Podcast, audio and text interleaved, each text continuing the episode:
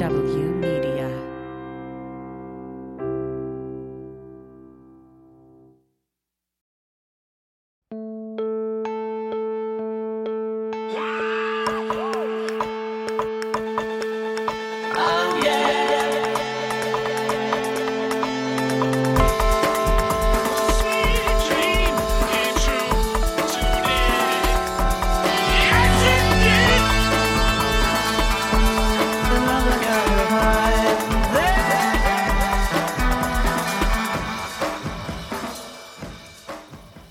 Welcome to One Sweet Dream, a podcast where we explore the dream that was and is the Beatles. This is If I Ran Away From You, our series on the Beatles breakup. Welcome to episode one.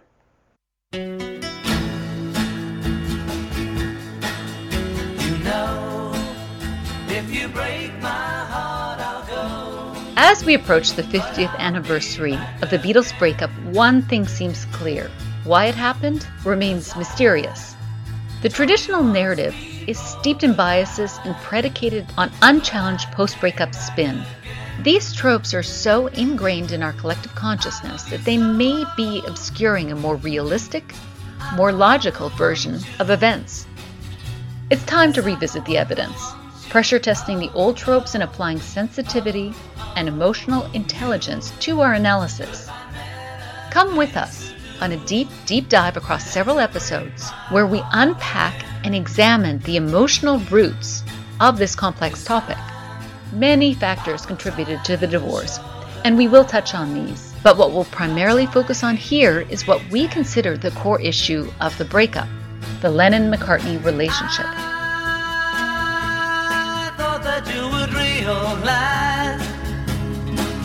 That if I ran away from you, that you would want me to. That I got a big surprise. Oh, oh, oh, In a nutshell, we believe this was all a high stakes game of chase that spun out of control.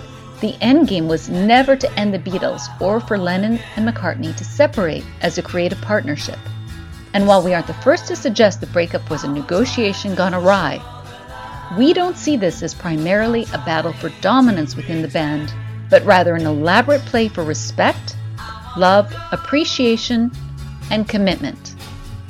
We believe this attempt to renegotiate the terms of their partnership ultimately and unintentionally resulted in the demise of the Beatles. Join us for this radical retelling of the breakup.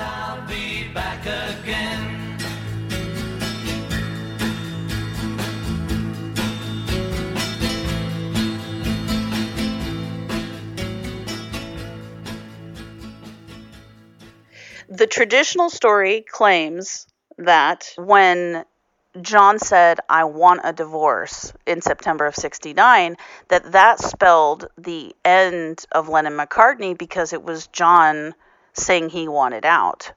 I think it is a defining moment, but not necessarily in the way that it's framed.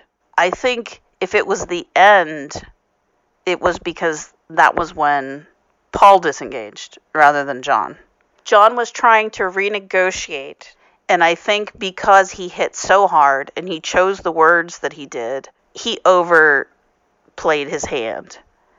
And he really hurt Paul, and Paul really took him seriously and began to disengage at that point and began to find a way to extricate himself from the Beatles.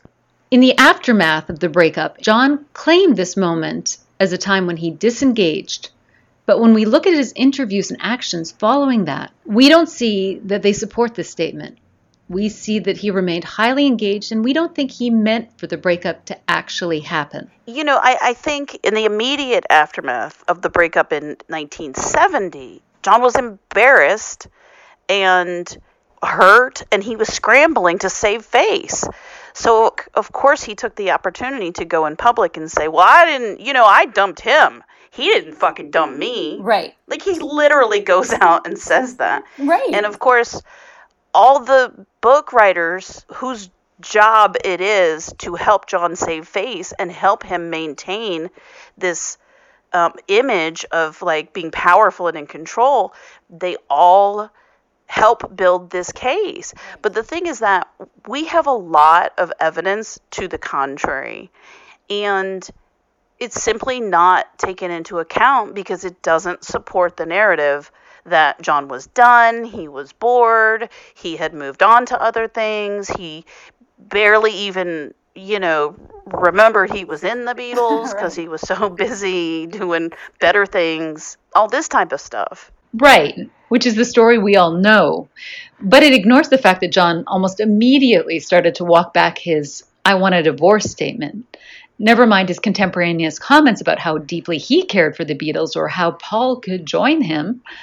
But authors have chosen to take John's bravado statements that he was disinterested and done, even though we have evidence to the contrary. Yeah, like like guys never talk shit after a breakup. Right. like this right. is a foreign concept to them. right. And they aren't willing to recognize John's deep hurt. Mm-hmm. The depth of which even surprised Yoko, by the way. There's an undercurrent there, though. Yeah a deep undercurrent of emotion and a sense of being the wronged party, mm-hmm. which yeah. authors seem to assign to anger, hurt, and anger towards Paul for usurping him and preempting him in the announcement of the breakup of the Beatles with the McCartney release. And while I think this may have been a factor, I think his hurt has much more to do with the fact that Paul seemed to be walking away than the actual yeah. statement. Right you know, Paul always blames Klein for the divorce. And obviously, he was a huge element and a major source of conflict and friction between them. But perhaps the most damaging impact of Klein was that he separated and divided Paul and John mm-hmm. so that they weren't able to read each other as well.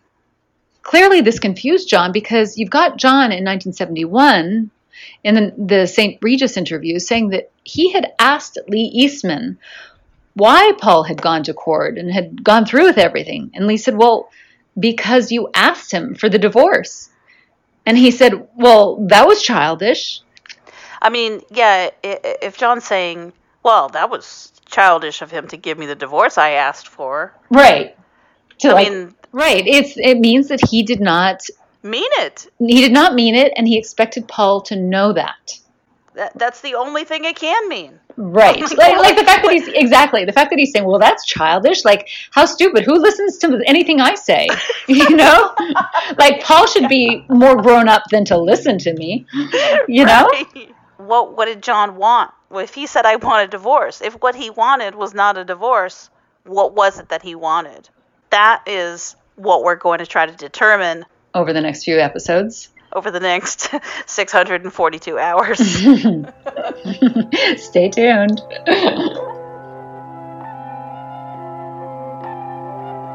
So, to understand the breakup, we think we actually need to go all the way back to 1968 and look at when the real seeds of tension and discord were planted which we believe happened at the beginning to mid 1968, around the trip mm-hmm. uh, to Rishikesh.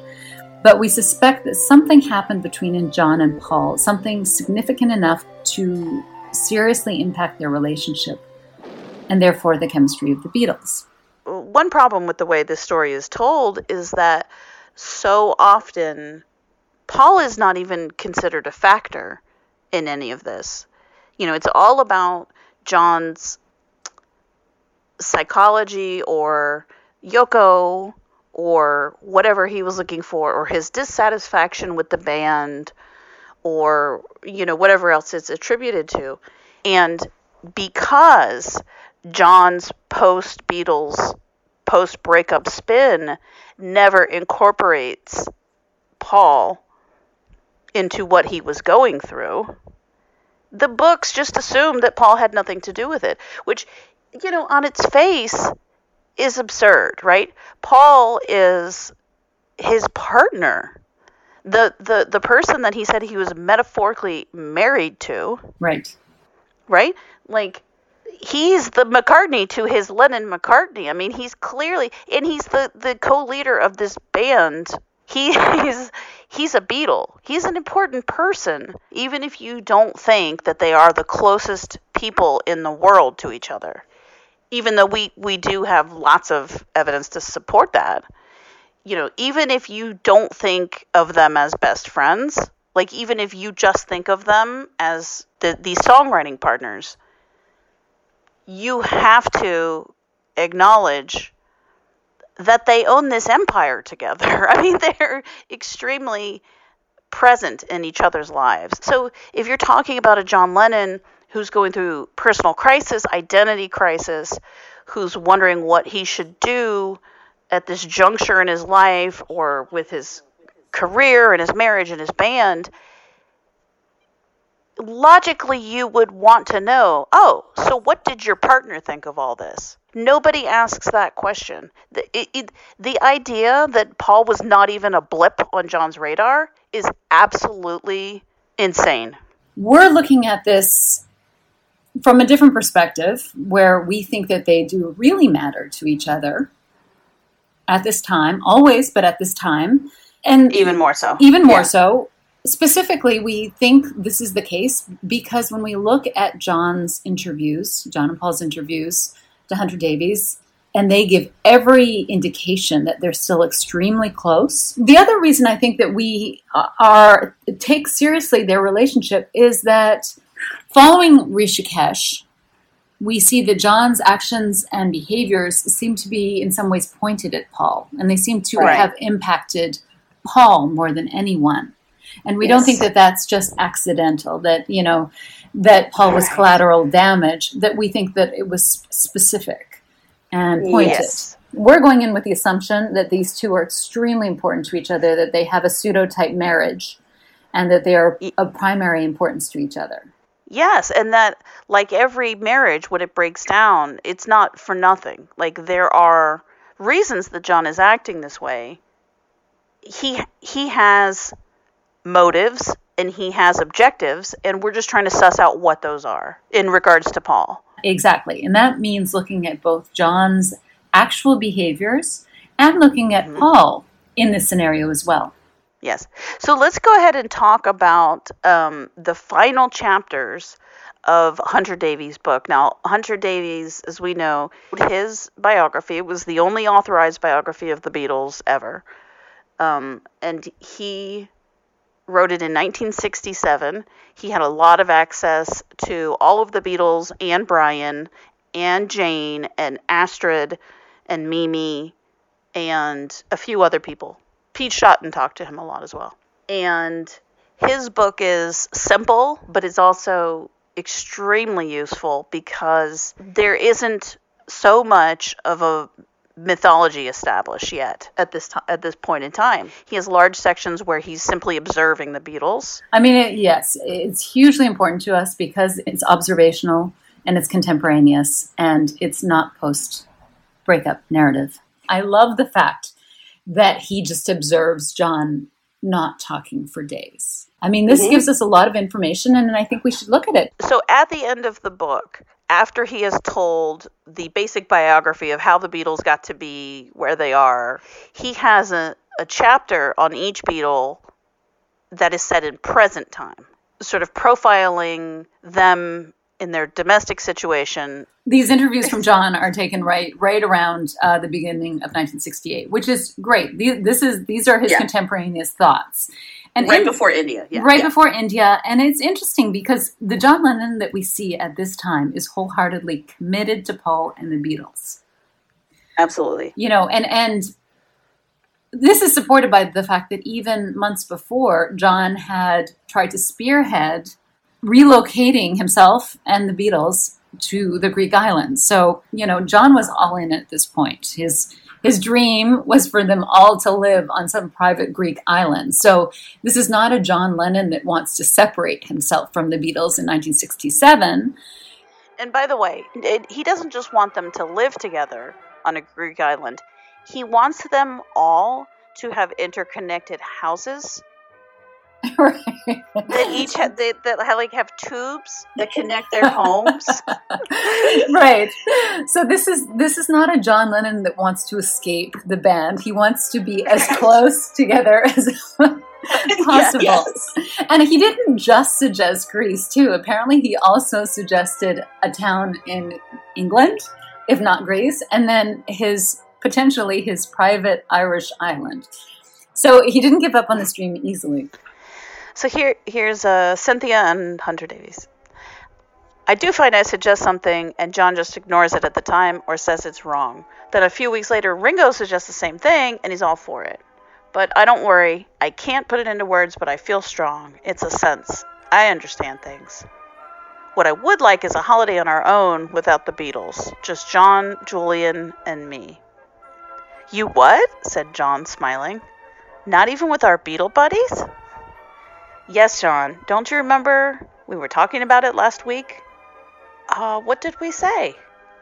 We said the three of us could just go off somewhere, not with your Beatle buddies. But it's nice to have your mates around. That really offends me. He does think it's not enough just to go with his family. He smiled at her. She shook her head at him.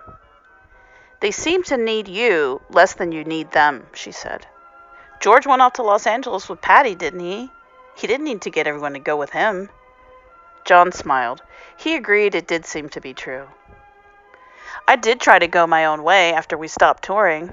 I had a few good laughs and games of Monopoly on my film, but it didn't work. I was never so glad to see the others. Seeing them made me feel normal again. Okay, so that was John in early 1968.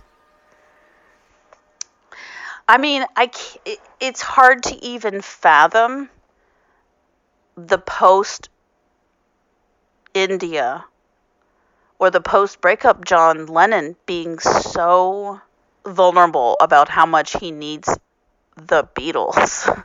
And he's definitely not saying this to be cute because it doesn't look good. you know what I mean? Like it's not he Well, it doesn't. It doesn't particularly look bad. I mean, it, it, it, you know, he does look dependent on them.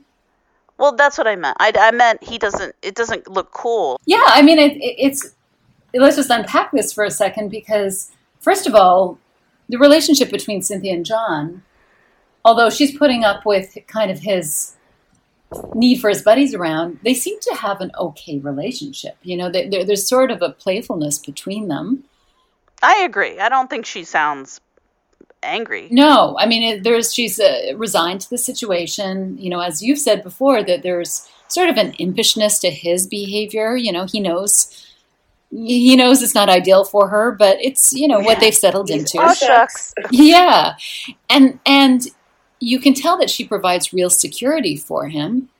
You know, there, there's actually something that is in here that is so important that people haven't focused enough on, which is the fact that she says they seem to need you less than you need them. And as you just mentioned, I mean, that is certainly something that John Lennon never admits to going forward. I mean, this is the period where he says that he supposedly was, you know, losing interest in the Beatles. I, I mean, that might be the most important line of the whole book, honestly. If we believe it, which there is zero reason not to believe it, because there's multiple examples of it throughout this book. Cynthia is saying basically, I wish you weren't as dependent on them. I wish it was more just us. But, and he's saying, yeah, I know, but you know what? I love them. Earlier in the same chapter, Hunter writes This is John speaking. If I'm on my own for three days doing nothing, I almost leave myself completely. I'm just not there. Cyn doesn't understand it. Ringo understands it. I can discuss it with him. I have to see the others to see myself. I realize then there is someone else like me, so it's satisfying and reassuring. It's frightening, really, when it gets too bad. I have to see them to establish contact with myself again and come down. Sometimes I don't come down. We were recording the other night and I just wasn't there. Neither was Paul. We were like two robots going through the motions. And then we talk in code to each other as Beatles. We always did that when we had so many strangers around us on tours. We never really communicated with other people. Now that we don't meet strangers at all, there is no need for any communication. We understand each other. It doesn't matter about the rest. Now and again, even though we feel each other, we do have a talking communication session when we have to say things out loud or otherwise we forget what we know we've decided amongst ourselves. Right, which sounds like a recipe for disaster. Absolutely. I mean, my God.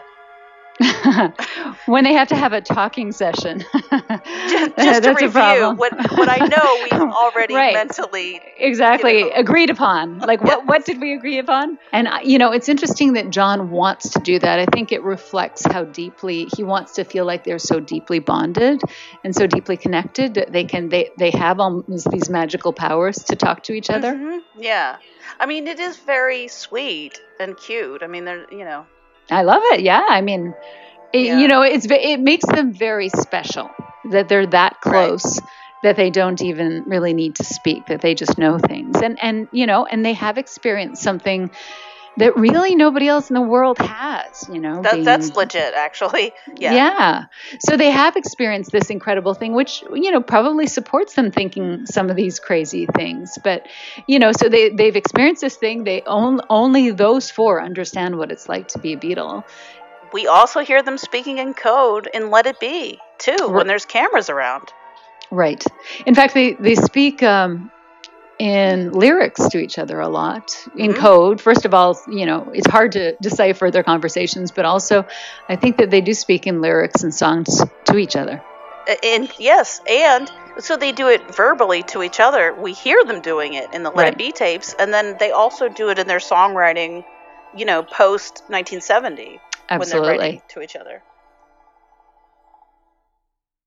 You know, authors give a lot of they pay a lot of lip service to John's childhood. And the fact that you know John was abandoned by his parents. But this actually does have long-term implications in his other relationships right? Mm-hmm. it doesn't just go back there. It manifests in all of his relationships. John is needy. John doesn't want to be right. abandoned again you know? And you can see he's very comfortable with his crew of people. These are people he loves. And in fact there's another part in this where Cynthia says John's love was for the Beatles. Without the baby, he would have just gone off with the Beatles forever. And again, coupled with what he just said, she's basically saying that they're together because they had the child, because they had Julian, and that's kept them together and they have a mm-hmm. relationship. But his greater love was for the Beatles. And they're settled in this this routine between the two of them. You know, as again, it's they're not fighting. This is a play between them.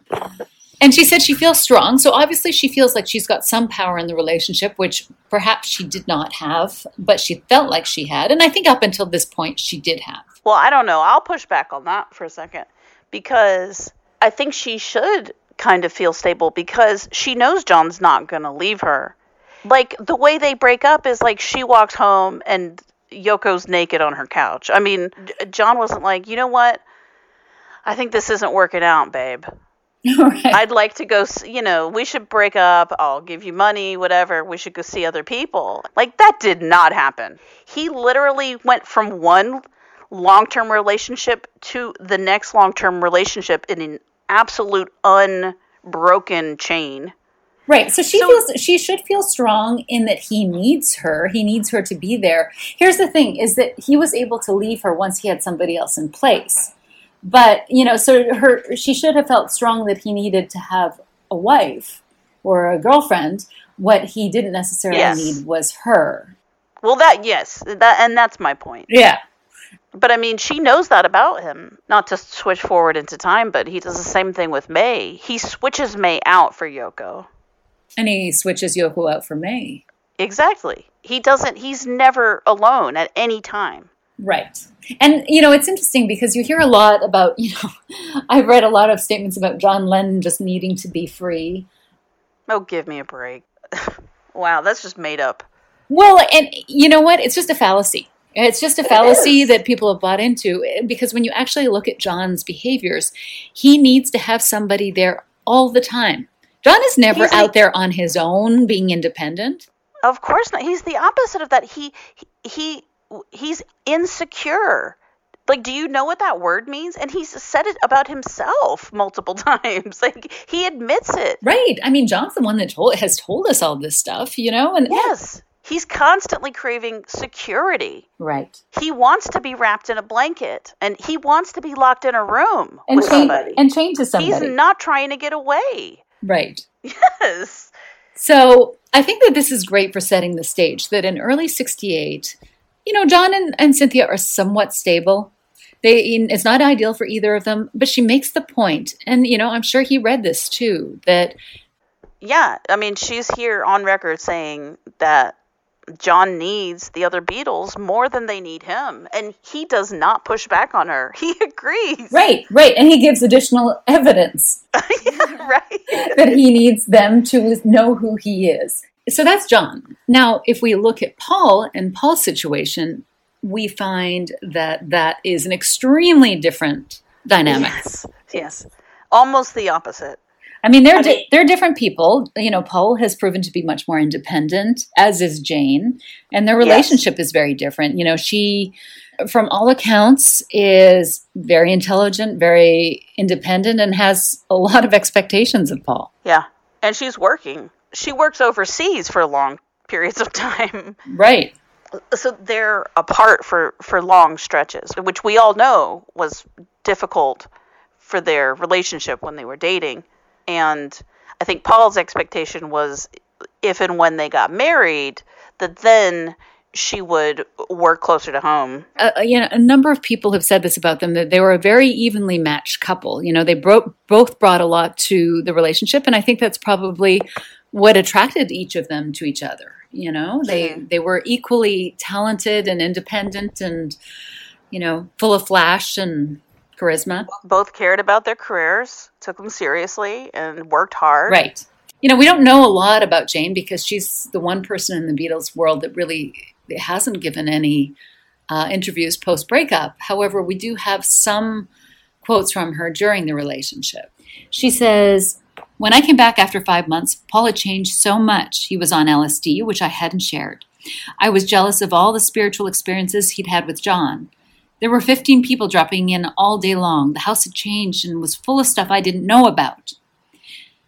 And so this is what Jane says when she gets back from her US tour, which shows that she is not, you know, first of all, she expresses jealousy. And yeah second of all, she's not totally cool with this situation that there's so many changes that have been made while she was gone, right? Yeah, well, there's, you know, the one thing is that she doesn't do drugs, so that would be a very hard situation to be. Can you imagine being around the Beatles in I know. 1967? and I don't know. I don't know how acid? She existed with them. I mean, it would would have been terrible. You know, in the midst of all the craziness, the fact that she's so level-headed as to not give in and take drugs means she was probably level-headed in, in many, many ways for him. You know, Yeah, but she is jealous of of the experiences and also his, you know, his connection with John, which again Yeah. people don't refer to when it comes to John, but clearly it was there. You know, this is something that they both shared. And she she has certain expectations, unlike Cynthia, who we see is sort of resigned and given in to this is the way John is. You know, Jane doesn't necessarily um, subscribe to that ki- kind of way of living. She wants Paul to be her best friend. There's an interview where um, they're all asked, each of the Beatles is asked who their best friend is, and they all say each other, whereas Paul answers Jane. And I think that that's her expectation. Well, and that's a reasonable expectation for Right. a spouse, right? Like if, if they're going to get married. So, and Hunter makes that point too. He's so he writes in his book, Jane and Paul make a very loving and lovely couple. Everyone agrees on this. Paul and Jane have more time together on their own than probably the other Beatle couples. They do get away together to places like their Scottish home, thanks to Jane. And they were the first to want to move to the country for good, to a quieter, smaller house, which John and George now also want to do. Paul's life is much quieter and more ordered now. Paul is very communicative about himself, unlike the others. He talks everything over with Jane. She knows what he's thinking. This is a pretty incredible contrast to what we see with John and Cynthia. And again, we've got John wanting uh, to all go and live together in Greece, whereas Paul, who has chosen Yeah. already to not live with the other Beatles, has, I guess, decided with Jane that they plan to move further into the country. So we just see that they're on different pages here, you know, that that that Paul and they have different expectations. Another thing that was really striking to me is that Paul and Jane in 1967, when they're finished with Magical Mystery Tour, they've have all this Beatle time together, and then at the end of all the Beatle time, Jane and Paul go to Scotland for three weeks. That's a really long time for just two people. right.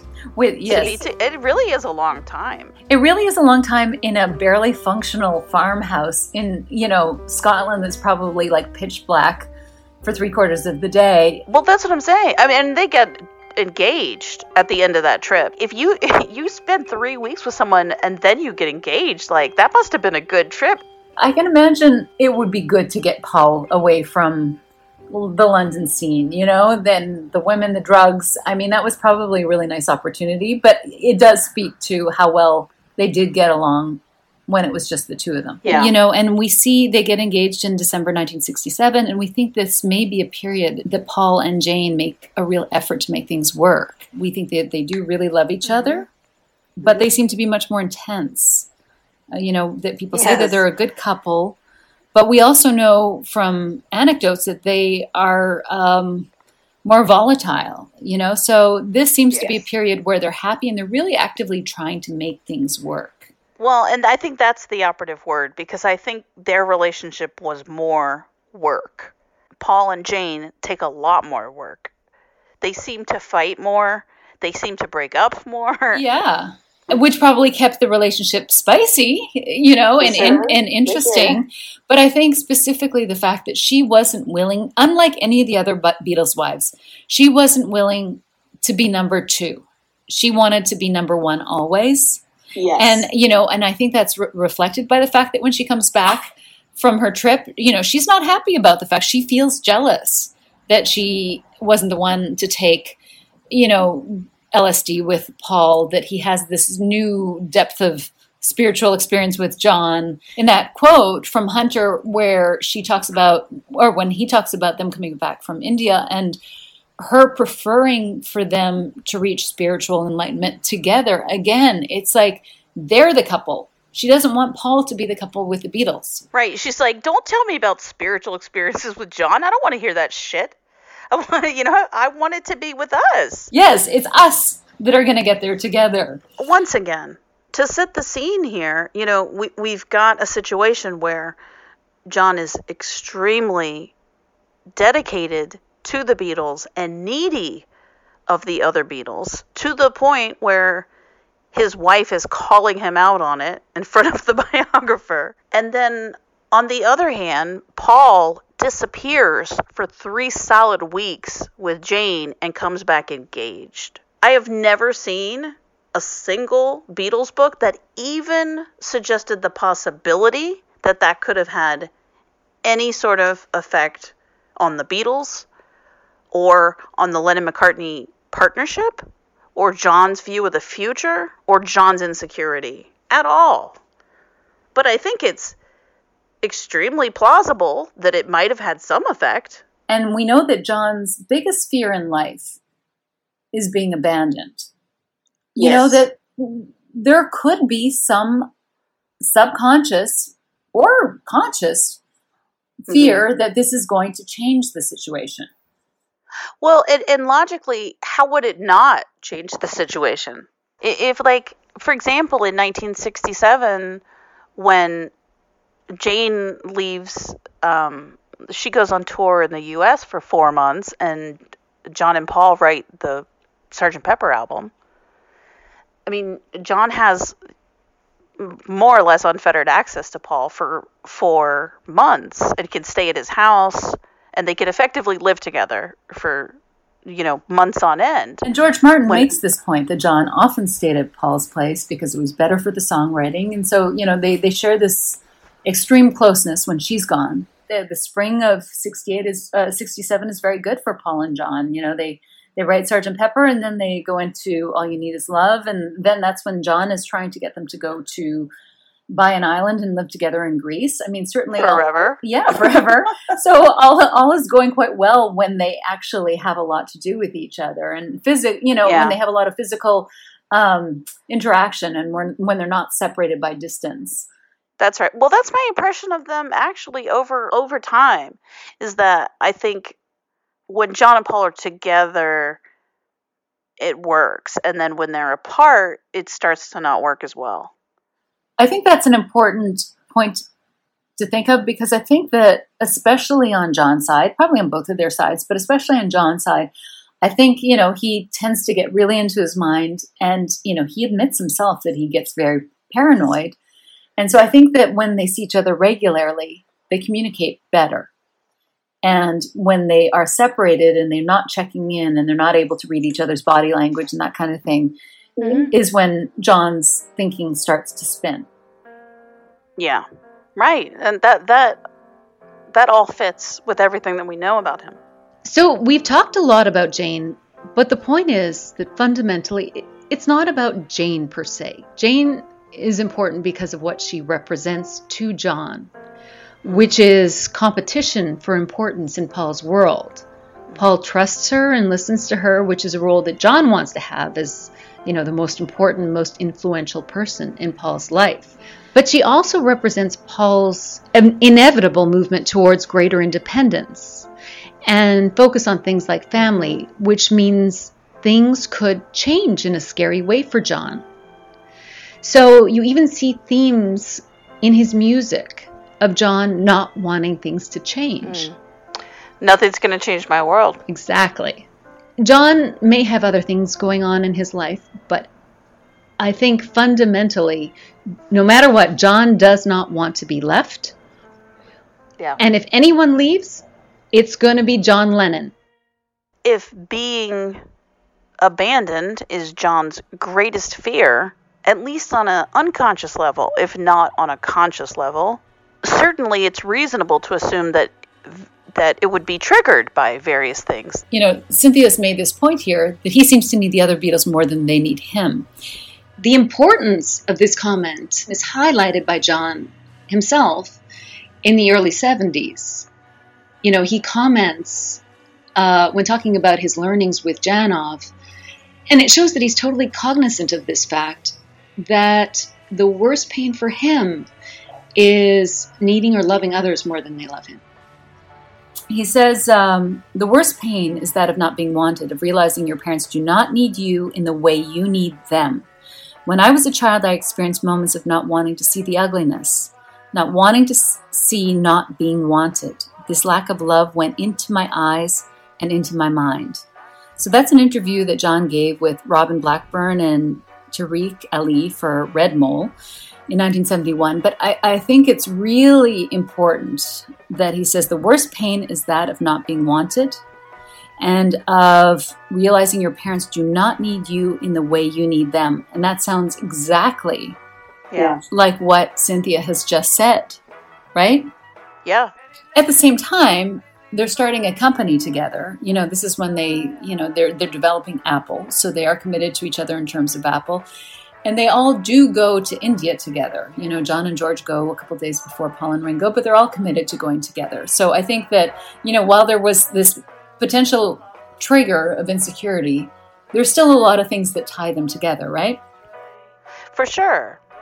But it's a it's a it's a fine line though between being emotionally tied together and being business tied together.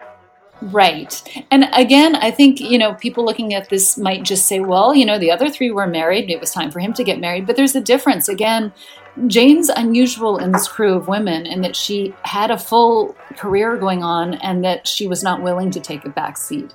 So that sets them up as a very different couple than everyone else. And the fact Yes. that they communicate more and are more willing to be separate from them, again, you know, destabilizes really what we know that John was looking for in 1967 was for them to all be committed and together. So you have this issue, but for the time being, things seem okay as they still have a company that they've just started together. And they're all committed to the Maharishi and to going to India.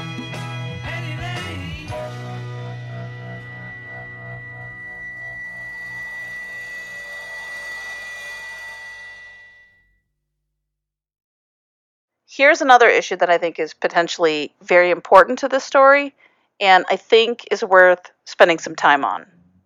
This is from Philip Norman's book that was published in 2008 called John Lennon The Life. And it's a section from the 1971 era when John and Yoko are recording Imagine. And it involves a conversation that Philip Norman had with Yoko. Indeed, John's wounded anger was more that of an ex spouse than ex colleague, reinforcing a suspicion already in Yoko's mind that his feelings for Paul had been far more intense than the world at large ever guessed. From chance remarks he had made, she gathered there had even been a moment when, on principle that bohemians should try everything, that he, John, had contemplated an affair with Paul, but had been deterred by Paul's immovable heterosexuality. I knew there was something going on there, she remembers, from his point of view, not from Paul's. And he was so angry at Paul, I couldn't help wondering what it was really about. So the the frustrating part about this is that it almost it it almost um, provides more questions than it does answers actually, um, because there's not a lot of detail in it. Yeah. Like uh, you know, for example, we don't know if this means that John actually proposed something to Paul, Yep. or if he just thought it. Um, which it you know, in some ways, could not matter, but in some ways could make a big difference. You know. Well, w- the way it's written here, it suggests that he contemplated it and then didn't move on it because he didn't think that Paul would agree to would it. be up for it. That's for it. how I take it. Yeah. That's how I take it. Because contemplated implies that he thought it, but he didn't propose it. Well, it says, and he deterred. He was deterred by Paul. So yes, It's not I mean- crystal clear, is what I'm saying. But it does. Yeah, yeah. I take it. It. it I take it as though he didn't actually follow through with a proposition. He just thought about it. right. Um, I agree. So I think it could also mean that John sort of felt him out Mhm. and was and was deterred from pushing it. Because what's the conversation? You know, what is he saying? Is he? I'm I'm assuming he said something like, "Oh no, trust me, that's a no go zone with Paul," or you know what I mean? Like he said something that indicated to her that he that he got the message. I cannot believe he admitted that to Yoko. But, Right? uh, yeah. I mean, it's shocking. But um, but I think that I think that something that's really important to think of is this is an idea that had been in his mind during the Beatles. It is something you know. Maybe it was just a passing thought, but there was at some point that he contemplated this. You know that they were close enough that maybe he thought that this is something that they could both explore. You know. I mean, it's Well- just it's just interesting to think that that actually was going through his mind at some point. You well, yeah, no, no, it's not. I, I think it's not just interesting; it's important. It's actually something that we need to we need to factor in because this is his this is like his best friend and the most important person to him in the world, and we know like how close they are and how much they love each other. So it's not like a it's it's not um not a big deal. You know what I'm saying? Right, right, Like because because of all that, because it's so loaded right. because there's so much involved because they're already so close because they're already Yeah. so deeply involved in every aspect of each other's lives right.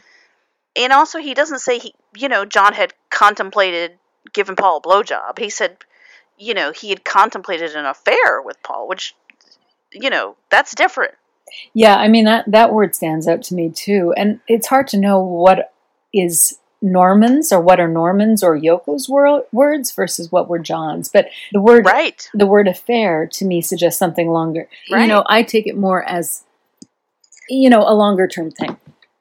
You know, so, some kind of involvement.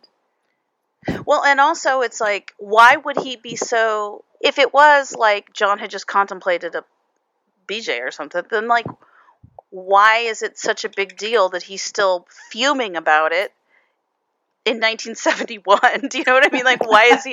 Why Right. is he still filling journals about Paul in 1980? If it's just a, you know, if it's just like, oh, I just thought he was hot. You know, right, right, right. who Yes. cares? Like, what's the big deal? Like, Yeah. if it's- I mean, everybody thinks Paul's hot. Yeah. that's. I don't care about that. Like, that's that's not the important takeaway for me. The important takeaway for me is that John is hurt. Well, absolutely. I mean that that first statement, John's wounded anger, was more uh, was was more that of an ex spouse than an ex colleague. He always refers to Paul as or their relationship as a marriage, as their partnership as a marriage, and you know, so that and this statement suggests that the feelings were the same as a marriage too. You know, the Right. hurt went as deeply as a marriage. Right. The direct quote of Yoko's, you know, I knew there was something going on there from John's point of view, not from Paul's, which could just be her covering her ass and saying, you know, don't get mad at me, Paul. I'm not saying that you wanted to, you know, be John's boyfriend or anything. Yeah. she but she, she makes the point he was so angry at Paul, I couldn't help wondering what it was really about, meaning it's not about all this bullshit that he says it's about. Right. And I think that that's, you know, this is really getting to the crux of what we're trying to say and discuss, Mhm. which was that people have only read the surface level. You know, of they've taken John's anger at, at face value. And what we're trying to see, see is to get underneath that and say, why is, was he so angry? What is he really so angry about, right? You know, Yes. which, which is what, you know, Yoko is pointing us to, that that's, even she didn't really know. She knew that what he was saying wasn't the truth. She knew there was something else there. Right, right. But I think and she and she says that she had suspected it from probably jump you know yeah. Well, does she say that there?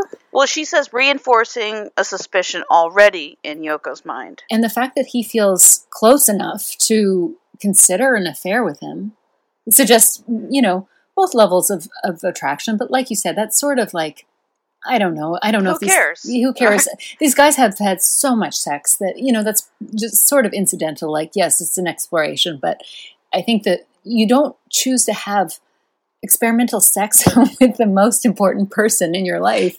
Traditionally you don't like it's like that's probably the that's the sex that could destroy your life basically i mean that's the, the you know Right. Right. I mean that the- exactly. That's the highest that's stakes the worst person. idea it's the yes it's the worst idea you could have it's a terrible idea Right. So if it was just about sex, one would think he would find another hot guy. You know, and, they and have I'm sure to be there's like hanging outside the house right right. Exactly. you know, we don't know if this is something that he wanted for years. We don't know if it was a passing thought. You know, maybe he was like, well, that was fucking temporary insanity on my Right, part. right, what, you right, know, it's like maybe it just came into his mind and he thought about it for a while and then he was like, what the fuck? Yeah, and and certainly that would not be inconsistent for John. He, you know, thought many crazy things. You know, Right. Yeah, exactly. He thought he was Jesus in the boardroom. right. so, and and that could have been how Paul took it. Like, oh, you know, Exactly, what, what's what's next, John? Even if it had been a passing fancy, and Paul would have said, "You're ridiculous, John. This is another your things." I still think he would have been hurt by that. You know, Well, th- yeah, that's what I was about to reinforce is that no matter no matter how long he thought about it or if he said anything about it or what you know whatever it was, the takeaway is that John was felt hurt and rejected by Paul in some way. You know, maybe it was a real rejection, maybe it was an imagined rejection, right? you know. And- and I think an you- implied rejection. You know what I'm saying? Like maybe he just sort of like, you know, maybe he obliquely proposed it, and, and Paul and Paul obliquely said no. yes, I think that that if I had to guess, that's probably the most likely scenario. It could have been so many things. We so the the point is like those are details that we don't know. No, yeah. So we have to table that because we don't know. You know, I think that, but this gives us a lot of information that John did feel extremely close to Paul. That you know, he his his depth of his anger was and hurt was that of somebody who was separating from a spouse, and that, like you said, that this was something that Yoko had noticed and suspected from the start, and it was coming much more from John's side. Yes, all very, very important, very important points. And then the last thing that I want to point out too is that I think we can also assume that this happened prior to John's dating Yoko, Yeah, well, one would assume. right? Because Right. I, you know, he's probably not going to tell her like that he was thinking of an affair with Paul after they dated, after John and Yoko started dating. So what? So we can assume that it happened before May of 1968. And judging on how John and Paul are prior to India versus what happens to them post India, I think we could probably ballpark it to being somewhere if not if not in India, then it's probably somewhere let's say in that like 6 month period or Right, whatever. right. The, the I mean- period that we're talking about. Yeah, I mean, if you look at this again, the important words are wounded anger. But but I think you're right that the the anger, the woundedness, those are things that weren't present in January 1968, That's right. and that Yes. anger and hurt seemed to occur after uh, after the spring of 1968. Yes. Right. Yes. Yes.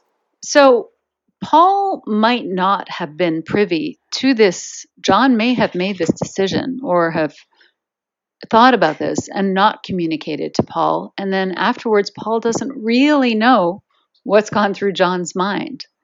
Right, like John may have come to his own conclusions without Right. ever even consulting Paul about it, right? Exactly. And so then you end up with a very confused Paul that probably knows that John is mad at him for something, Correct. but doesn't necessarily know Know why? the source. Right. Yes, right. Yeah, and the, and remember that John thinks that they can feel each other and they don't Right. have to talk. Right. They have psychic communication, which is interesting actually, because in John's mind, he's thinking, well, Paul knows what I'm thinking and he's choosing not to do it. So that's my answer. Mm-hmm. And, you know, that may very well not be the case at all. Paul may not have a clue what John's thinking and just knows that John seems unhappy about something. Right. And like anyone who has been in any kind of relationship can tell you, mm. that's not going to work out mm. well. There's going to be a lot of hurt feelings and a lot of confusion and a lot of like, you should know why I'm mad at you. Yes, and and so and you've got Paul, who's not, you know, self admittedly is not the best communicator when it comes to feelings. You know, is certainly not going to chase John to find out what's going on. and is certainly not going to bring up delicate topics that he'd rather avoid. right. So yes, this is a this is another recipe for disaster. The reason to discuss this is not because we think it's vital to their connection. We believe the underlying dynamics of their relationship are all about love and commitment, regardless of any sexual element. We just think that this element may have occasionally been a complicating factor. That you know that this may have had real implications. To be clear, I'm not suggesting, and I don't think that Norman or Yoko are suggesting, that all of John's behaviors, motivations, and problems can be attributed to this particular issue with Paul. But I, I do think it's plausible that a lot of his behavior, at least towards Paul specifically, and the Beatles, might be greatly illuminated by this information you can't just bury or ignore important information like this because you don't like it or because it throws a wrench into conventional wisdom. Because conventional wisdom can be extremely dangerous, right? We should all know that by now. So, responsibly, what someone has to do is to re examine the Beatles story, or at the very least, the breakup, with this information about John and Paul in mind. I mean, again, we don't know how much how much this played into it, but it is a factor. It is something to take into consideration, right? And if the point is that we haven't gotten a satisfactory explanation for why all of this happened, any new information we have could be potentially extremely useful. Right, and this is Right? specifically coming from Yoko. You know, this is why we're taking it seriously. Is uh, it's coming from a primary source. And it concerns John Lennon and Paul McCartney. you know, it's not it's not like John and Pete Shotton or so. You know what I'm right, saying? right, It's it's like the absolute core of the Beatles. right. very important information and like i think people are just too embarrassed to talk about it. Like they when it is brought up on other podcasts and stuff i know that all the jean jackets like snicker about it. You know like the boys locker room at gym class or something. Yeah, I think they were more um, because they can't be laughing at the the Yoko statement because that's what Yoko, the, you know, that's Yoko's retelling of what John told her.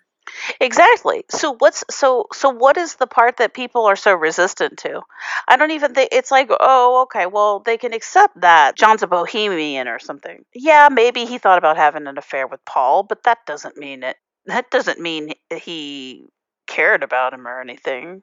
Right, right. is that where is that where we're going with this? Yes, okay so maybe the embarrassed the the embarrassing element is talking about feelings. Is that it? Because it's not it feels too mushy or something?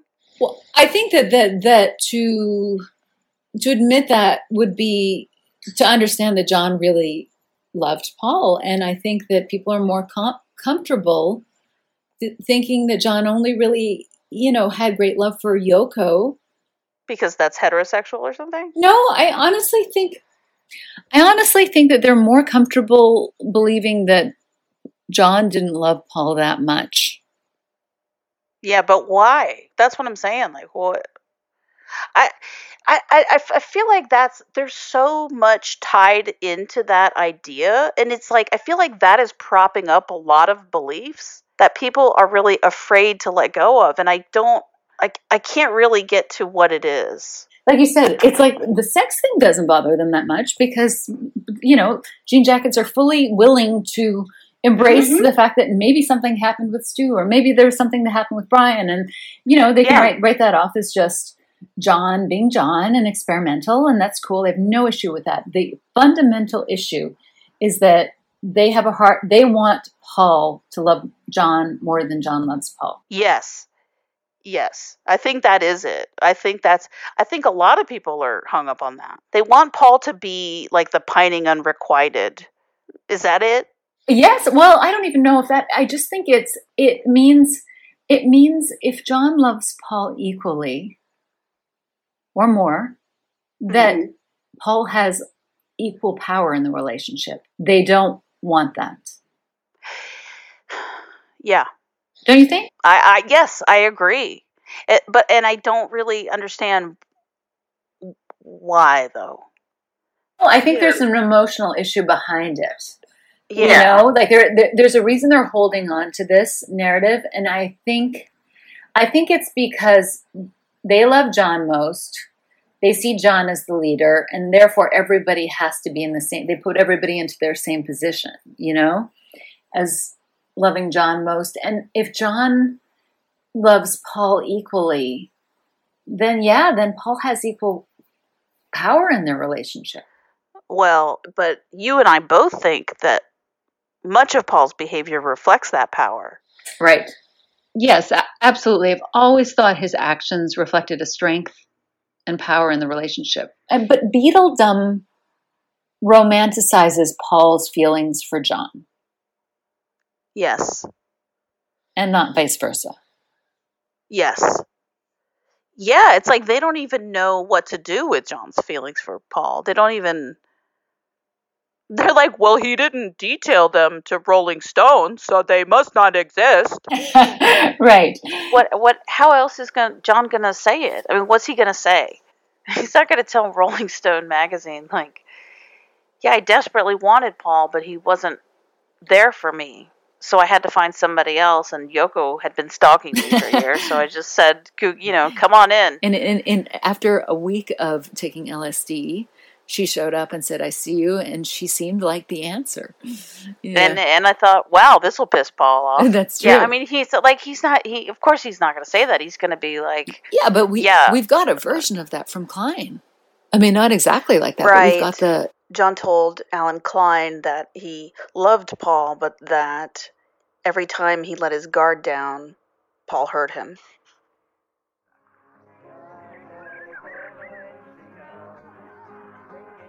So in February, we see all of the Beatles go to India. And, you know, from all accounts, it seems to have been fairly joyous for the first little while. You know, we've got pictures where they look fantastic, things seem to be going well. We've got testimony that Paul and John are getting along well and sneaking off to write songs together in the afternoon. And we've also got uh, recollections that Jane and Paul are very close, the most outwardly affectionate of the couples. And we see that both Paul and John are, and George are all prolific mm-hmm. during this period. And, and that, you know, potentially this is John's dream come true in that, you know, he wanted to relocate everybody to Greece. But in some ways, I think his desire was to have them all contained and together. Yeah then at some point we see that John takes a turn for the worse. We don't know when this happened exactly. Right. We just know that there's a, a difference in his music. You Definitely. know, transition from from from dreamy music to all of a sudden very depressed music. We do know that Paul heads home after four weeks and John stays on for another three. So at some point, Paul leaves India with Jane, and we don't really know why Paul leaves. There's various, you know, uh, reasons that are given for why they left.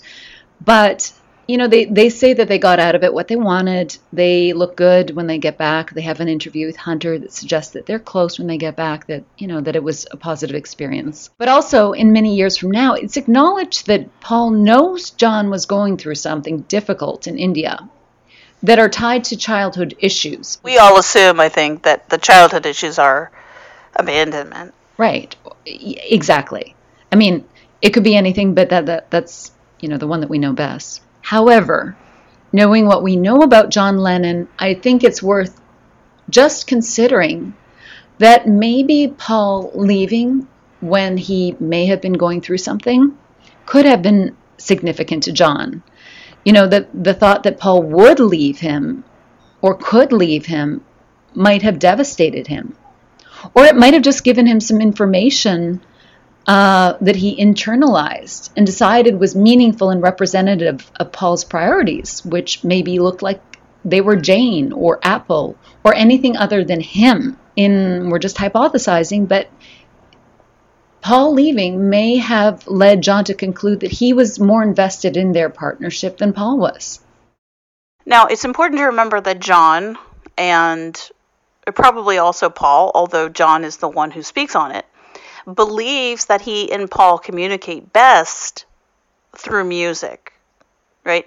I mean, he believes that they also can they have telepathy and can read each other's minds, I guess. But he makes the point to Hunter that um, talking is too slow and that music is faster and better. So, music as a means of communication comes up repeatedly specifically by John in 67 and again in 76 and then in 1980. You know, in fact, uh, Robert Rosen refers to the fact that in John's diaries, he writes about how he thinks Paul is communicating to him through his music, which is, you know, which is pretty amazing. I mean, you know, it suggests that these two great composers do talk to each other through songs. You know, it's kind of like they do have a different language mm-hmm. or a mm-hmm. sort of telepathy, and this is how yes. they communicate. And I, I kind of love that idea. But I think it also suggests that we should be looking at what they are writing. So clearly, we don't know who these songs are about, but we think it's worth looking at the themes. John says that the songs that he says are from his heart that are genuine are I'm so tired and Yer Blues. Like he literally calls it out. Right, right. He flags those. Right. Lennon, Lennon remembers, right? Yes. When when you do st- if you're on holiday or in therapy or wherever you are, if you spend time like in India, I wrote the the last batch of best songs. You know where I could write a lot like I'm So Tired and Yer Blues, where they were pretty sort of realistic. You know, they were about me, and it always struck me as uh, fu- not what's the word, funny, ironic, or something that I was writing in supposedly in with the, in the presence of guru and meditating so many hours a day. I was writing I'm so tired and and uh, you know songs of such pain as your blues, which I meant. It wasn't just me, right? You know, I was trying to express it in blues idiom because cold turkey. Cold turkey. Yeah, but that was that was I was writing Maharishi's camp, writing I, I want to die. You know. So he says these are his real songs. I'm so tired, and your blues. So I would just like to ask why John is suddenly so lonely he wants to die. What does that mean? Because Cynthia is still there with him in India, even though he kicked her out of the room. But, like, you know, it, he's not saying, like, my marriage is falling apart or, like, you know, the thrill is gone. And specifically, the point of, like, why he wants to die is because he's so lonely. Like, he's specifically using that word. This is more about someone being distraught, devastated, and alone after something has happened. You know, this isn't the response of someone whose relationship has just, you know, sadly fizzled out out of boredom or something, you know. This is about a great pain and wanting to escape that pain. And it certainly doesn't reflect the joy or excitement of a new relationship. He's so lonely. And again, he's not lonely. He has literally his entire support system with him, except Paul and, and Ringo. Yeah. No, I agree. And and what's interesting is the change from at the beginning, Child of Nature, where he says that the dream I had was true. You know, which was a much more optimistic song. So Yeah. we have over the course of his visit in India, or his I don't know. what we Well, it's, it's a, the- I mean, the child of nature is like, I'm just a child of nature. I don't need much to set me free. I don't need much to set me free. With something simple will give him relief. Right. That's the point of that song. And, it, you know, I just need a little bit. I just need a little. And I will be, I, I I will be at peace. Well, yes, I agree, and but also to, what's intriguing to me in that is that he seems to be getting it because he says the dream I had was true. You know that it, it, he's very close to it, and it's something that he wants, and it's almost Yeah. kind of true. On the road to Rishikesh, I was dreaming more or less. Yeah, Yeah. uh, the dream or ends the dream with the end of the Beatles, right? Oh And yeah, he- the dream is definitely involves the Beatles and specifically involves his breakup with Paul because that's when the dream dies. Right. Because eh, because at the end when the dream dies and he doesn't believe in the Beatles anymore, what does he believe in still? Yoko. Just himself and Yoko.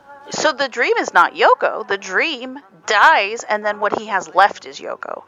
Um, but if we look at I'm So Tired too, I mean, you know, Right. he's he's frustrated here. I mean, his mind is going around about something that he's obsessing about, right? Yes. And so, and he's he's. I think the song sounds like it's to somebody he knows because he says, um, "But I know what you would do," you know. Right, exactly. I wonder if I should it- call you, but I know what you would do. And and people say like, oh, he's he's, he's talking about calling Yoko. Like, what? Why would he call Yoko? What what is she gonna do? And why would he like? So John knows that if he calls Yoko, she's gonna minimize his pain and not take him seriously. What is? What are you talking about? Right. Right. How does exactly. I just make that make sense to me? He also says, You'd say I'm putting you on, but it's no joke. It's doing me harm, you know? And again, this idea of like, would Yoko really think that he was just kidding? After she's been desperately trying to, you know, get with him for a couple Hook years. up with him, yeah, Yeah. bond with him, do anything. Right. She I- wouldn't tell. She'd validate every. I mean, that's the whole point of Yoko is that she validates everything John says. Yeah, yeah. So what is driving him insane? Yeah, and, and who's the person that would think he's putting them on? And who is that? That same person who can give him the peace of mind that he's begging for. Right. Well, we don't know directly. But we do know it's probably not Yoko. Right. I mean that that analysis just doesn't make any sense to me. I mean that to me is very sloppy and just Right. lazy. So It's, it's not- just lazy. It is. And you know what? And and again, it's I, I am shocked, shocked at how many authors have just taken John at his word when there's lots of evidence from John himself who says that he lies, that he believes it in the moment, but then he, you know, doesn't the next moment. I mean, Whatever John says, it's just like, well, case closed. I know, and Paul, Paul, Paul says something, and it's like, he must be lying. I- In fairness, though, he never says that he wrote "Your Blues" or "I'm So Tired" about Yoko. He he never said that. Yeah, but what he does say is that he What- was thinking about her, right? Or he says He that he was well, no, no, subconsciously he- falling in love. He said he was thinking about her, um, platonically, and that in retrospect. He Right. realized that he was thinking, like after he fell in love with her, he realized he was thinking about her because he must have been falling in love with her. No, right, right. the the uh, fine let's give him that okay nevertheless how is I, I wonder if i should call you but i know what you would do you'd say i'm putting you on but this is no joke it's doing me harm it's been three weeks i'm going insane Right. how is that about the person that he's sort of platonically interested in vaguely as an artist Yeah.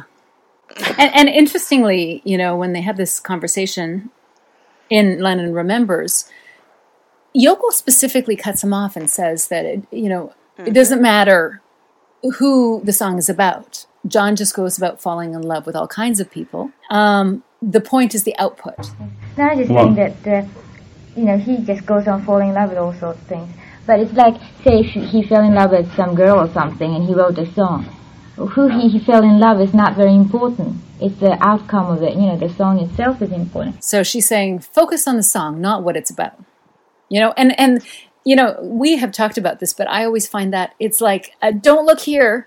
Like it, it would have almost been better if Yoko had not said that, except for I don't, like because she said that, I feel like, okay, who is the song about that she does not want us to Right. focus on? i mean not that anybody noticed but us because like nobody pays attention No, I know, but this and is for some reason like nobody wants to know what john's songs are about like nobody really for as insane as john lennon fans are and as like as much as his as he's written about no one really takes his songs apart they really don't they No, they go oh they're all about yoko like that's literally it like no, everything no, no, Julia as well. You know, one other song that I find intriguing, we don't know, we don't have a demo from it, but we know it was written there, was Look at Me. And, Oh, you know, yeah. just looking at the theme of that song um, is a cry for attention, right? You know, John's struggling to figure out who he's supposed to be. And specifically, he calls out somebody, you know, whoever he's speaking to, you know, for a definition of who they are. So, just to be clear, when we talk about John and Paul and their partnership, we're not necessarily talking about anything romantic or sexual. You know, even the song is not particularly romantic or sexual. But there is a reference to a deep love, which they definitely have. So we think it could apply to them. And I think that we both believe, certainly I believe, that that their their identities are so entwined that you know they're almost at, you know they fuse their names with Lennon and McCartney, and I think that you know this is the problem for them. It's not that they're drifting apart; it's that they're so close. The, yeah, the thing about Look at Me is we don't have an Esher demo. We do have a demo from later in that summer or like the fall. I think it's from like September of 68 or whatever. And we know that it was written in India.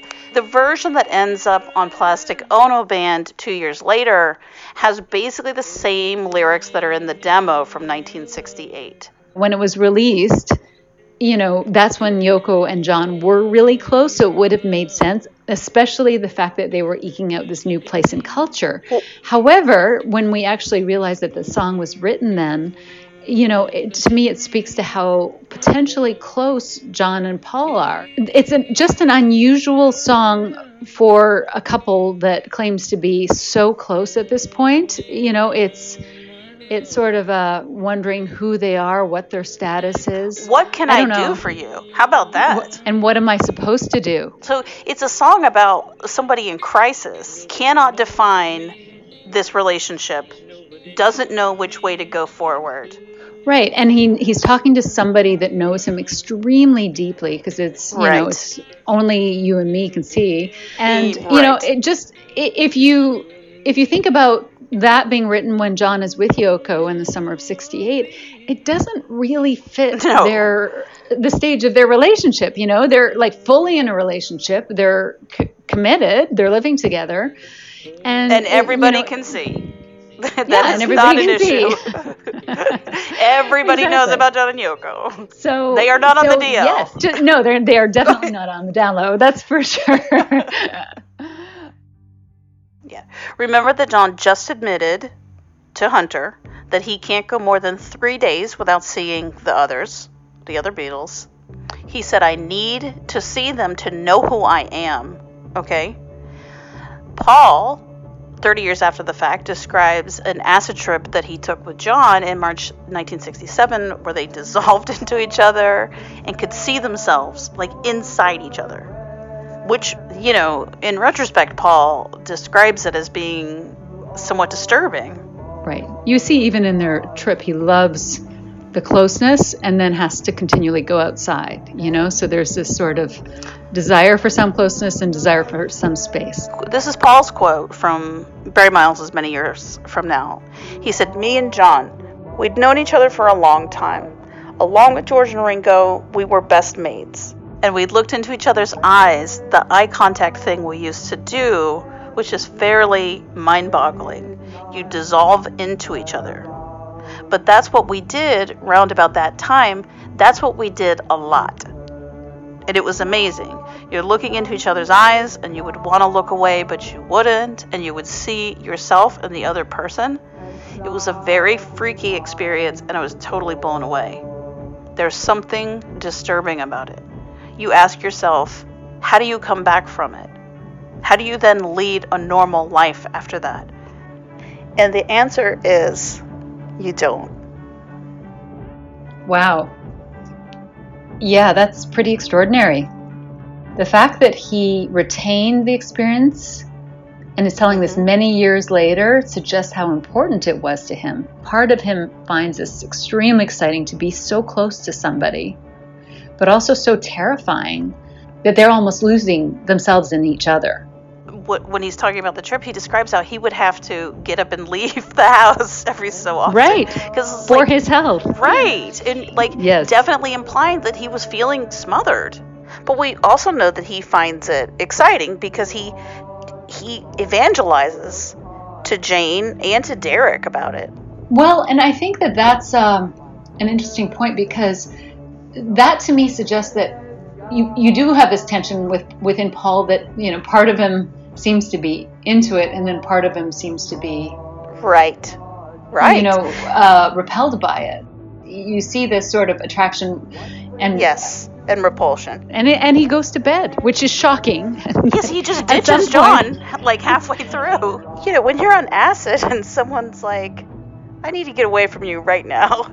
Like, how are you not going to take that as a personal rejection? Well, that, that you know, I think about that. Like, if I were on a trip with somebody and they left me, I mean, I think that would like burn deeply into my mind a sense of rejection, you know, and hurt. Yeah.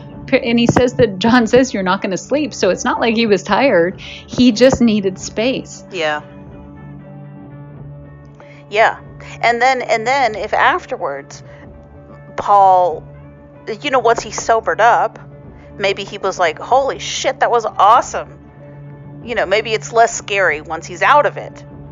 And and Right. then he's he's like that was super cool, you know, but it would I mean John would still know that there were misgivings there. And so if he didn't feel like Paul was really committed to it, you could see how it would create some doubt there. John's getting real mixed mixed messages Mixed from signals. Paul. Yeah, exactly. And, and so at some point, it's understandable how he would want clarification. In that song, Look at Me, he's struggling to define who are we? What are the boundaries? What do we mean to each other? Right. I think that John wants to become one with someone, you know, whereas whereas in the trip that they take together, Paul basically talks about the fact that he loves the closeness with John but also needs some freedom. That seems to be the trajectory of their relationship from like 66 through 68. Paul needs space. Right. And it's it's funny to me that authors always associate the need for freedom with John uh, because I think he was kind of he was constantly pushing back against the culture. Was counterculture and wanted to rebel. However, that's a different issue than needing space and freedom, which is a, a theme that's actually much more closely tied to Paul. I think you can make a decent case that John was a free thinker. You know, like creatively, he's a very extremely creative, expansive sort of, you know, thinker and personality. You know, Right. And it, and it, he is rebellious too. Yes. He's not conventional. Yes. So yes, he's got these two things going. Yes, and I think authors conflate that with a desire for freedom, and they're they're not at all the same thing at all. No. And the thing is that for all of this nonsense, this whole narrative about how John was dying to get out of this smothering relationship, there is zero evidence. There's zero evidence of that. That's a horrible mischaracterization, I think. In 1968, we have loads of evidence that they're very, very enmeshed.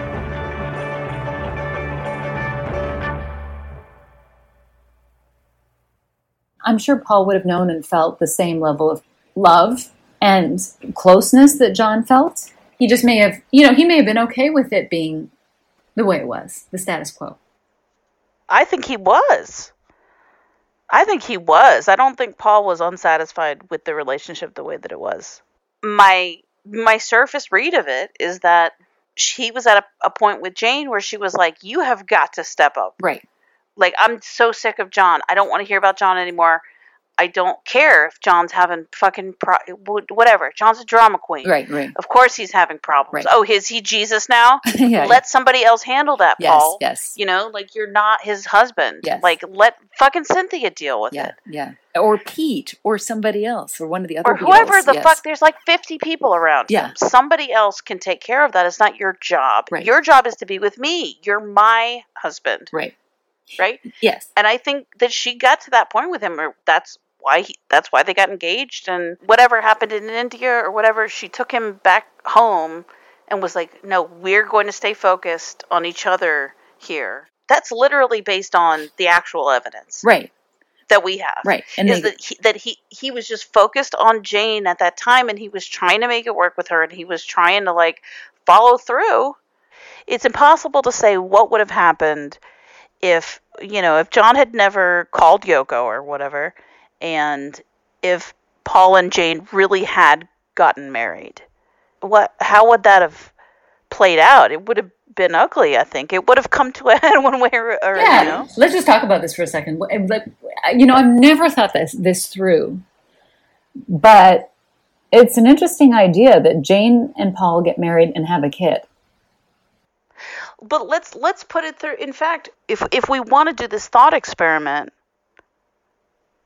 we have up until john drags yoko into it right we know what happened we know in may in early may that paul and jane were together and they were off doing their own thing and we know that yoko wasn't john's girlfriend yet and those two weeks, we know that John was at the worst state of his whole life.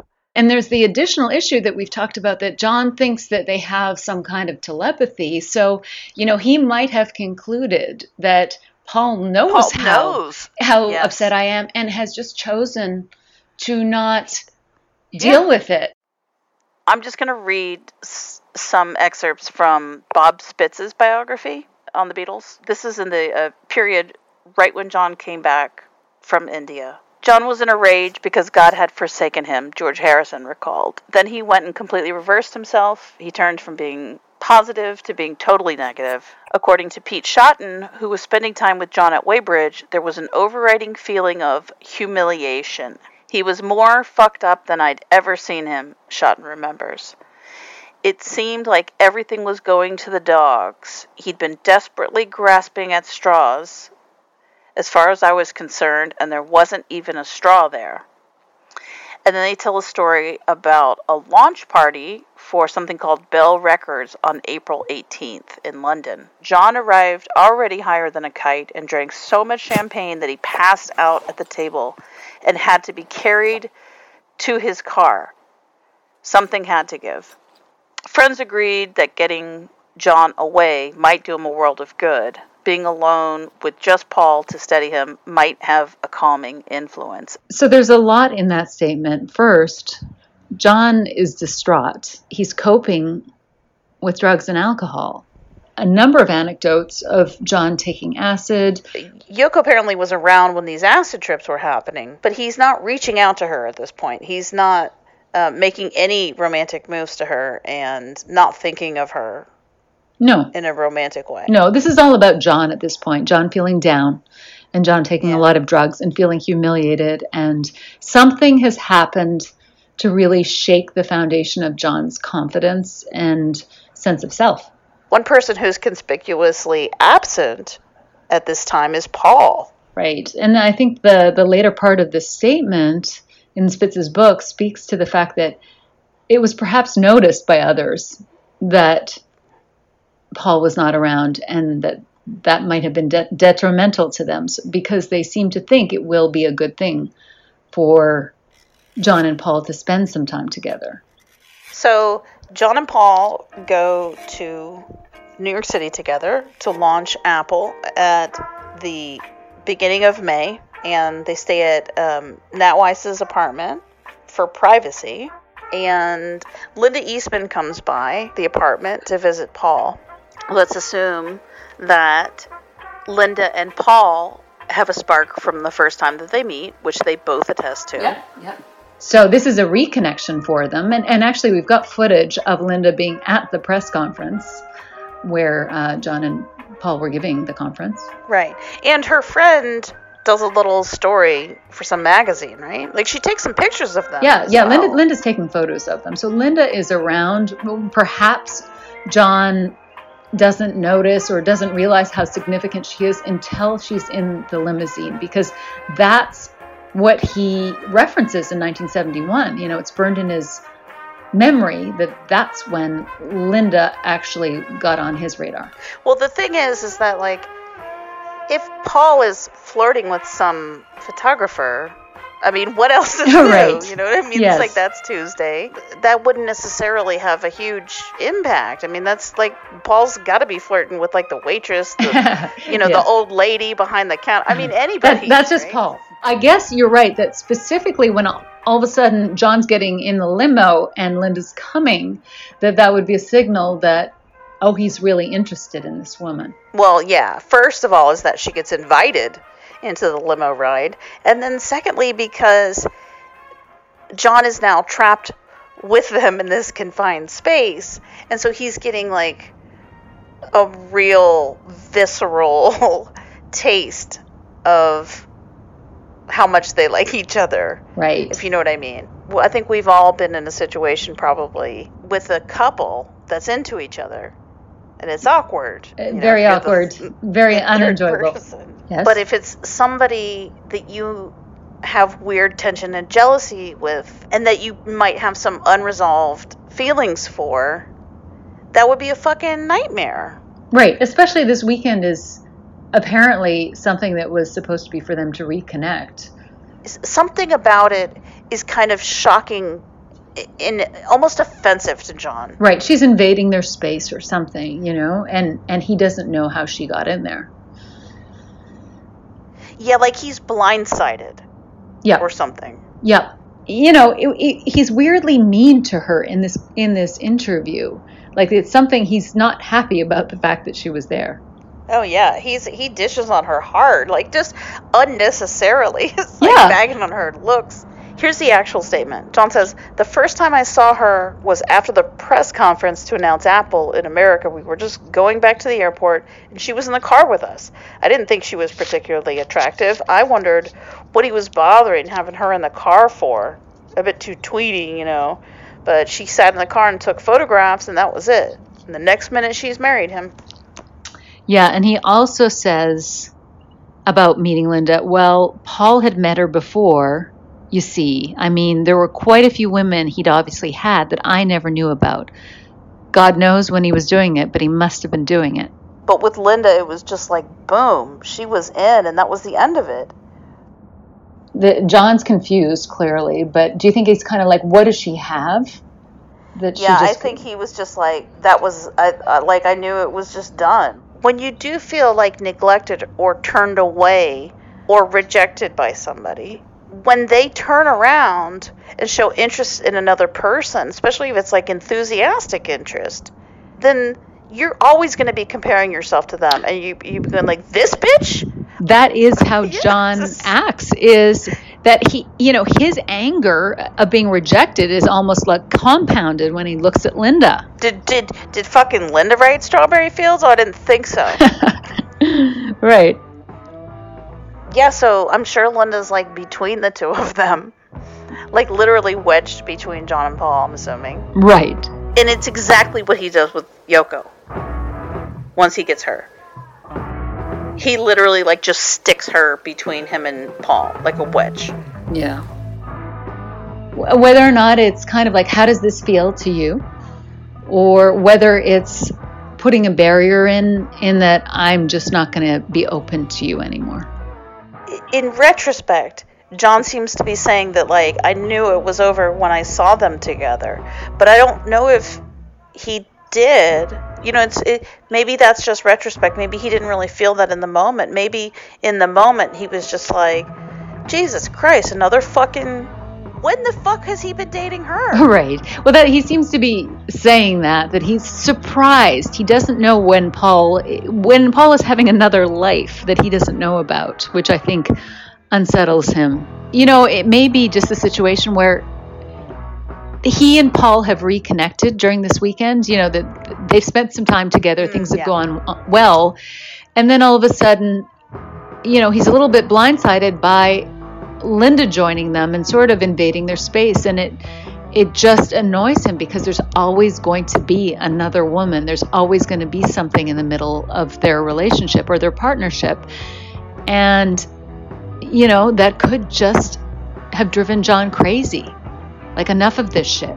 That's a feeling I get off of John from that from that era is like enough. I can't do this anymore. I can't live like this anymore.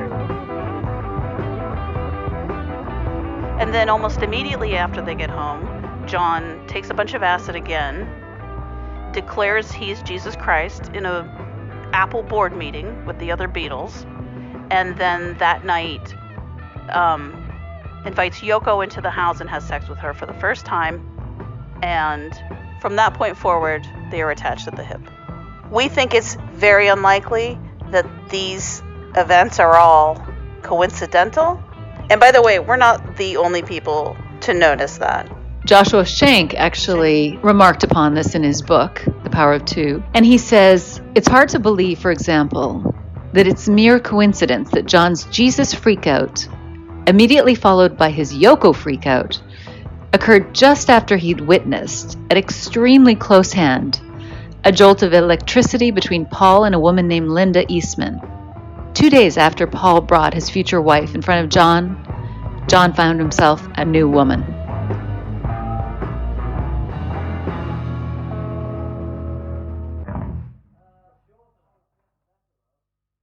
End of part one. Intermission.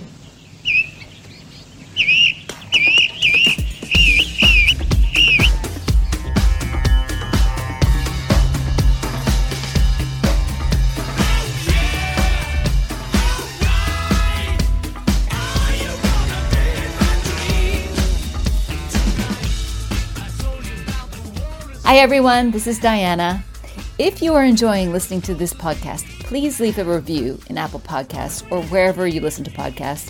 It will really help other people find the podcast. And I love reading reviews, mostly if they are good. So please leave a good review. Um, also, you can follow the podcast on Twitter, Facebook, Tumblr, Instagram, all under the name One Sweet Dream Podcast. And you can email us at one sweet dream podcast at gmail.com. Look forward to hearing from you. Bye. MSW